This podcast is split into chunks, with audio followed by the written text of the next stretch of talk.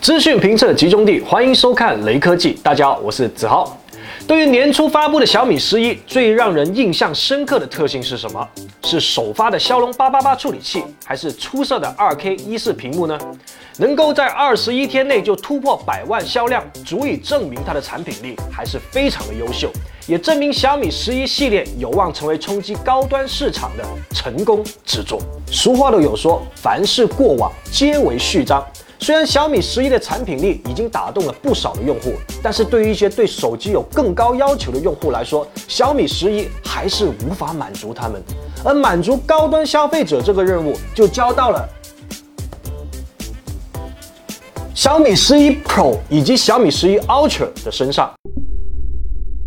小米十一 Pro 的外观造型与小米十一几乎是一个模子刻印出来的。其中，小米十一 Pro 的梦幻紫配色是小米首次采用 AG 磨砂加 OC 零加玻璃 MCVM 加膜片的复杂工艺制成的。后盖非常的细腻，既有玻璃的温润感，却不会沾染太多的指纹。值得一提的是，虽然官方命它的名字为幻梦紫，但是在不同角度的光线的照耀下，小米十一 Pro 的后盖会呈现出不同的色彩，有时候会偏蓝，有时候会偏淡紫。小米十一 Pro 八点五三毫米的机身厚度和二百零八克的重量，虽说也算不上轻薄，但也绝对算不上厚重。在摄像头方面呢，小米十一 Pro 采用了一体。体式的 CMC 玻璃工艺，关于好不好看的问题呢，这里就不做讨论了。除此以外，小米十一 Pro 保留了小米十一的大部分特性，包括哈曼卡顿调教的立体声双扬声器、前后感光元件、红外发射器等常用元器件。整体而言，小米十一 Pro 的外观设计谈不上出彩。但好歹也与小米十一、Redmi K 四零系列形成了家族式的设计，这对于小米而言是一件好事。最起码在辨识度这方面，小米终于是赶上了友商。小米十一 Pro 的屏幕硬件参数与小米十一基本一致，六点八一英寸的挖孔四曲面全面屏，三二零零乘以一四四零的分辨率，一百二十赫兹的刷新率。最高四百八十赫兹的触控采样率，一是发光材料，一千五百尼特的峰值亮度，小米自研屏幕校准算法，DCI P 三显示，支持十亿色显示，HDR 十 Plus 和杜比世界。小米十一 Pro 所搭载的这块三二零零乘以一四四零分辨率加一百二十赫兹的三星 AMOLED 屏幕，在参数方面基本上没有可挑剔的。这也是目前市面上成本最高、显示效果第一梯队的屏幕之一。小米十一 Pro 相比小米十一多出了一个名叫 AI 大师画面引擎的选项，内含四大功能：超分辨率增强、AI 智能场景优化、视频画质增强以及动态画面补偿。这里以超分辨率增强为例，小米官方表示能够将一些分辨率小于或者等于七百二十 P 的视频分辨率提升为两倍，整体显示更加清晰。不过根据实测。只有在爱奇艺等部分视频软件中才支持该功能，希望后续能够陆续对其他 APP 开放。视频补偿的效果很难用图片来表现，如果观看一些背景大幅度移动的画面，此时补帧带来的平顺效果就会十分明显。而 HDR 视频画质增强，感受起来更为直观，亮度增加，颜色变艳丽，整体画面更加令人舒适。需要注意的是，这四项功能呢都会带来一定的功耗，如何去抉择，就得去看用户的需求了。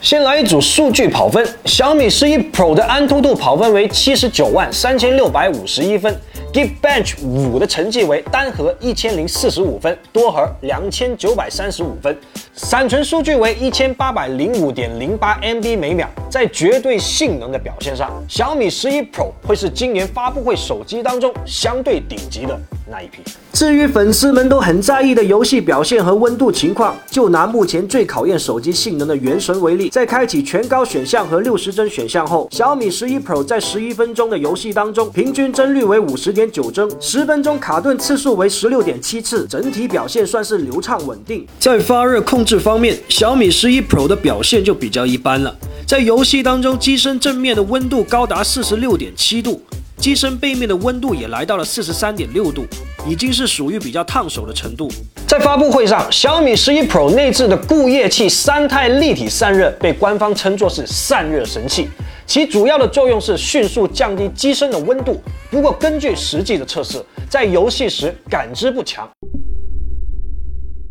在小米十一 Pro 上，其拥有一颗尺寸高达一点一二分之一英寸的超大底主摄传感器，三星 GM2，在四合一的技术下，单个像素面积为二点八微米，其他两颗镜头的参数分别为一千三百万像素超广角镜头以及八百万像素的潜望式长焦镜头，覆盖了日常使用的十六到一百二十毫米焦段。除此之外，小米十一 Pro 还沿用了在小米十至尊纪念版上首发的双原生 ISO Fusion 超动态技术和单帧逐行 HDR 技术，两项技术本身都很硬核，都是从硬件或者是芯片底层支持，智能开启，贯穿整个拍摄过程。只不过呢，作为用户不太容易感知这两项技术所带来的好处。那实际体验究竟是如何？我们来看一下实际的拍摄样张。以下为主摄样张，可以看出小米十一 Pro 在光线良好的情况下，能够将色彩还原的十分到位。拍摄时，小米十一 Pro 接近一英寸的超级大底感光元件，结合着双 ISO Fusion 技术，能够有效的降低画面中的噪点，再加上 HDR 的技术，使得小米十一 Pro 在一些大光比的环境下，也能够提供更高的宽容度表现，这样拍出来的照片动态范围更大，拥有更好的宽容度，同时对噪点的控制也更好。以下为主摄夜景样张，未开启夜景模式，开启夜景模式。三星 GM2 一点一二分之一英寸的超大底，让小米十一 Pro 拥有极大的进光量，在极弱光环境下，整体画面亮度控制妥当，既不会太暗，也不会过亮，并通过算法去严格控制曝光的时间，从而抑制噪点的产生。暗部背光的细节不会过多的丢失。以下为长焦镜头样张，不过小米十一 Pro 长焦镜头的表现就不是特别满意了。一千三百万像素的潜望式长焦，在五倍和十倍的情况下表现尚可，不过将变焦倍数拉至五十倍时，就能够很明显的发现画面已经开始出现糊片的现象。以下为前置镜头样张，不难看出小米十一 Pro 的影像系统表现足以被称之为影像旗舰。对于 GM2 这个旗舰传感器的调教十分到位，尤其是在一些光线复杂或者是暗光的环境下，小米十一 Pro 在同价位的竞品当中可以说是没有对手。小米十一 Pro 全球首发了一种名为硅负极的新型电池。与传统的锂电池相比，新型的硅负极电池能够做到一千瓦时每升，是行业公认的下一代电池技术。